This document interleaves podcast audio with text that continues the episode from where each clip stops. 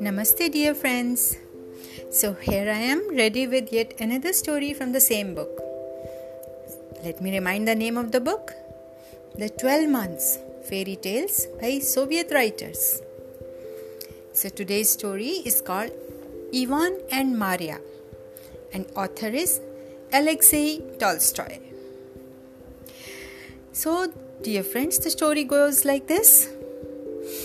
There once were a brother and sister, Ivan and Maria, who lived together in a little hut upon the lakeside.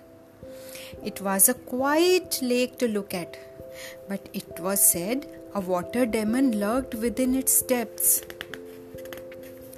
When the moon would rise above the lake, a gurgling and seething would surge up from the backwaters, overgrown with rushes.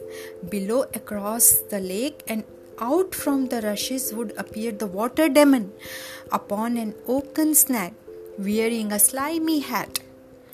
Should you see him, you'd better watch out before he drags you under. Ivan gave strict orders to his sister Maria. If ever I am away, don't dare set foot outside this hut after dark. Sing no songs across the lake's water. Sit at home quietly as a little mouse. As you say, brother, Maria said. Off went Ivan into the forest. Maria, however, grew weary sitting alone at her hand loom. So she cupped her chin in her hands and began to sing. Oh, golden moon, did you not take a walk across the lake?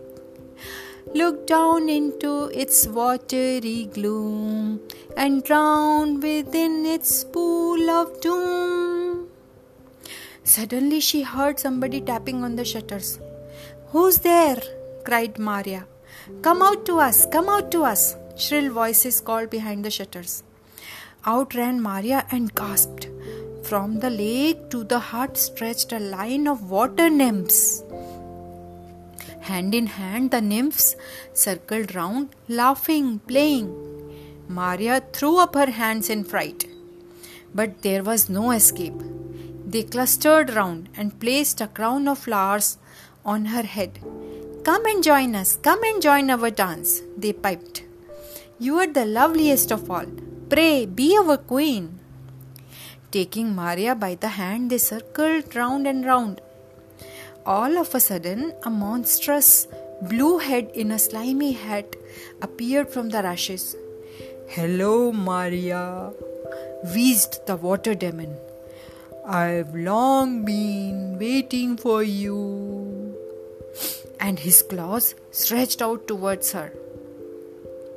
Late that morning, Ivan returned.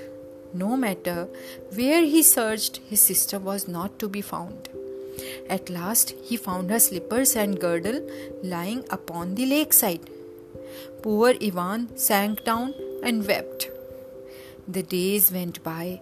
The sun crept closer to the earth. And when suntide arrived, I'll go and live out my days elsewhere, he mused. But first I make Must make myself some new tree bark shoes. So he sought out a good strong lime tree at the back of the lake, striped off some bark, plaited new shoes, and went off. On and on he went until, lo and behold, he came to the very same stripped lime tree from which he had taken the bark. Well, I never, I must have backtracked, he thought, making off in the opposite direction. He made his way round the lake, yet again came upon the bare lime. This is witchcraft, thought Ivan, scared, and trotted off in another direction. But his lime bark shoes themselves took him to the same old spot. Ivan grew angry, took up an axe, and was about to fell the lime tree when he heard a human voice. Do not fell me, dear brother. Ivan dropped the axe as if stung. Dear sister, is it you? He cried. It is I, dear brother. The water demon made me his wife. So now I am a tree, as you see me. In spring, I shall be a nymph once more. When you stripped the bark from my body, it was I who made sure you do not get too far. Is there no way you can escape the demon? Asked Ivan. There is one way. You must find the wormwood in a marshy spot and cast the flower into my face. No sooner had she spoken than Ivan's shoes carried him off into the forest. The wind whistled in his ears as the bark shoes bore him over the ground, lifted him up and up until he was tearing through a black storm cloud. If only I don't fall, he thought, grasping a grey cloud and hanging on to its damp rim. He pulled himself onto it and started walking across. It was like stepping over a marsh, but there was no bush or blade of grass in sight. Suddenly, something stirred beneath his feet, and out of a hole leapt a tiny old man in a red cap. "Why are you here?" the fellow bellowed like a bull.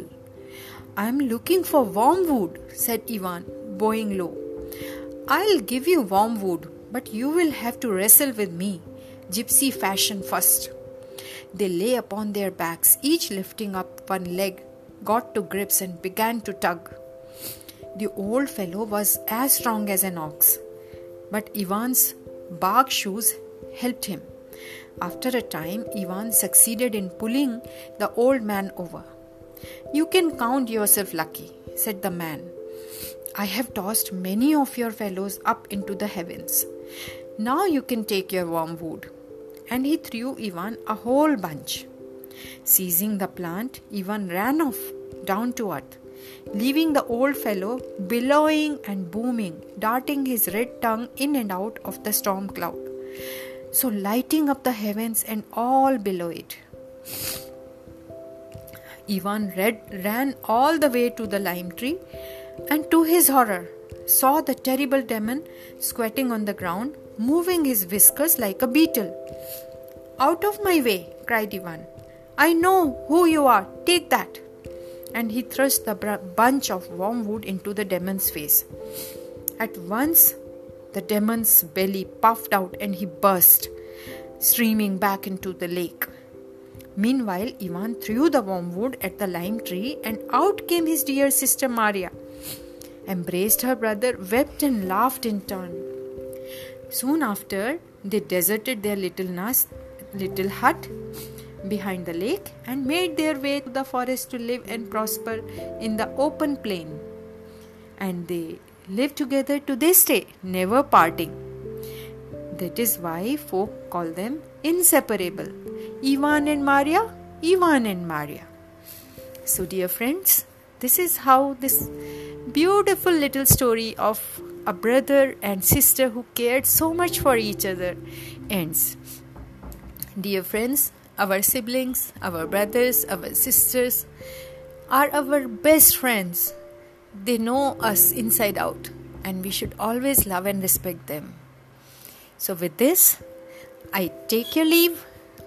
I shall come again with another story. Till then, bye-bye.